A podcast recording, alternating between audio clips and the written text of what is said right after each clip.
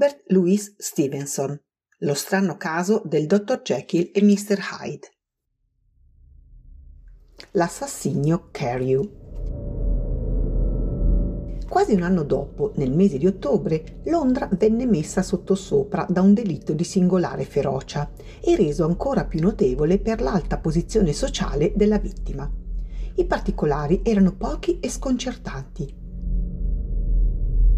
Una domestica che viveva sola in una casa non lontana dal fiume era salita per andare a letto circa le 11. Sebbene nelle ore piccole la nebbia avvolgesse la città, la prima parte della notte era stata limpida il vicolo sul quale si affacciava la finestra della donna era chiaro e illuminato dalla luna piena.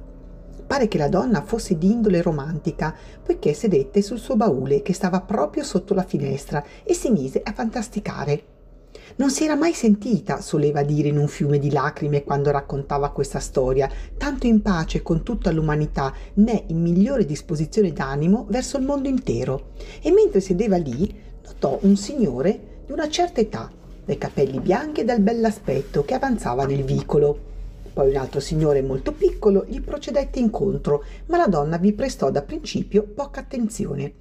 Quando i due giunsero a portata di voce, proprio sotto gli occhi della ragazza, l'uomo più vecchio si inchinò e si avvicinò all'altro con molto ossequio. Non pareva che l'argomento del suo discorso fosse importante. Infatti, dai suoi gesti, in certi momenti sembrava che chiedesse solo la strada ma la luce lunare gli illuminava la faccia mentre parlava e la ragazza si compiaceva a osservarlo perché ispirava una cortesia tanto innocua e di vecchio stampo, pur con qualcosa di altero, come un ben radicato orgoglio. Ora lo sguardo della donna passò all'altro uomo e fu sorpresa di riconoscere in lui un certo Mr. Hyde, che era venuto un giorno in casa del suo padrone e per il quale aveva provato disgusto. Mr. Hyde aveva in mano un pesante bastone col quale giocherellava, ma non diceva nulla e pareva ascoltare con una malcelata impazienza. Poi d'improvviso scoppiò in un impeto d'ira, battendo il piede a terra, brandendo il bastone e comportandosi, secondo la descrizione della ragazza, come un pazzo. Il vecchio signore fece un passo indietro, con l'aria di chi è molto sorpreso e anche un po' offeso allora Mr. Hyde oltrepassò ogni limite e lo gettò a terra. Poi, con scimmiesca furia, lo calpestò, tempestandolo con una granuola di colpi, sotto i quali si udivano scricchiolare le ossa e il corpo rimbalzava sulla strada. All'orrore di quella vista e di quel rumore, la domestica svenne. Erano le due quando riprese i sensi e chiamò la polizia. L'assassino era ormai lontano, ma la vittima giaceva lì, in mezzo al vicolo, incredibilmente sfigurata. Il bastone con il quale era stato commesso il delitto, benché fosse di legno molto raro e solido e pesante, si era rotto a metà sotto la foga di quella insensata ferocia. Uno dei pezzi era rotolato giù nel rigagnolo vicino e l'altro, senza dubbio, era stato portato via dall'assassino. Addosso al cadavere vennero rinvenuti un portamoneta e un orologio d'oro, ma nessuna carta, tranne una busta sigillata e affrancata, che probabilmente il malcapitato stava portando alla posta e che recava il nome e l'indirizzo di Mr. Hutterson. La busta fu recapitata all'avvocato la mattina dopo, prima che si alzasse. Egli, appena la ebbe sotto gli occhi e seppe dell'accaduto, si lasciò sfuggire una solenne imprecazione. Non dirò nulla sinché non avrò visto il cadavere, disse. Può essere una faccenda molto seria. Abbiate la gentilezza di aspettare che mi vesta. E con la stessa aria preoccupata consumò in fretta la prima colazione e si fece condurre al posto di polizia, ove il cadavere era stato trasportato. Appena entrato, l'avvocato annuì. Sì, disse, lo riconosco. Mi duole dire che si tratta di Sir Danvers Carew. Dio buono, signore, esclamò l'ufficiale, è possibile? Poi i suoi occhi si illuminarono di ambizione professionale. La faccenda farà molto chiasso, disse, e forse voi potreste aiutarci a scoprire l'assassino. E prese a narrare brevemente quello che la ragazza aveva visto, mostrando il bastone rotto. Mr. Utterson aveva già sussultato all'udire il nome di Hyde, ma quando gli misero davanti il bastone non ebbe più dubbi rotto e rovinato com'era, lo riconobbe per un bastone che lui stesso aveva regalato molti anni prima al dottor Jekyll. Questo Mr. Hyde è una persona di bassa statura? domandò. Particolarmente basso e particolarmente cattivo, così almeno lo descrive la cameriera, disse l'ufficiale. Mr. Utterson rifletté un attimo, poi, alzando la testa, disse Se venite con me nella mia carrozza, credo di potervi condurre alla sua abitazione. Erano circa le nove di mattina e c'era la prima nebbia di stagione. Un gran mantello color cioccolato si stendeva nel cielo ma il vento spazzava continuamente via quel cumulo di vapori. Perciò, mentre la carrozza avanzava per le vie, Mr. Utterson poteva contemplare varie sfumature e gradazioni di luce. In certi punti era nero come al calar della notte, in altri era denso, sporco, marrone, come luci di una strana deflagrazione. In altri ancora, per un attimo, la nebbia si lacerava completamente e un pallido raggio di luce ammiccava attraverso i vapori inquieti. Il cupo quartiere di Soho, visto sotto quei riflessi mutevoli, con le umide vie e i passanti sudici, i lampioni che non erano mai stati spenti o che erano stati riaccesi per combattere la nuova tetra invasione di oscurità, pareva all'avvocato il ghetto di una città d'incubo.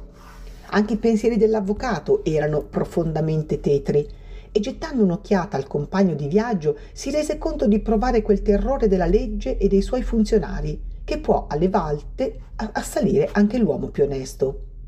Quando la carrozza si arrestò davanti alla porta indicata, la nebbia si sollevò un poco e lasciò vedere una strada lurida, una taverna, una trattoria francese d'infimo ordine, una rivendita al minuto di giornaletti scadenti e verdure di pessima qualità molti bimbi cenciosi radunati sulle soglie e molte donne di varie nazionalità che passavano con la loro chiave in mano per andare a bere un cicchetto mattutino.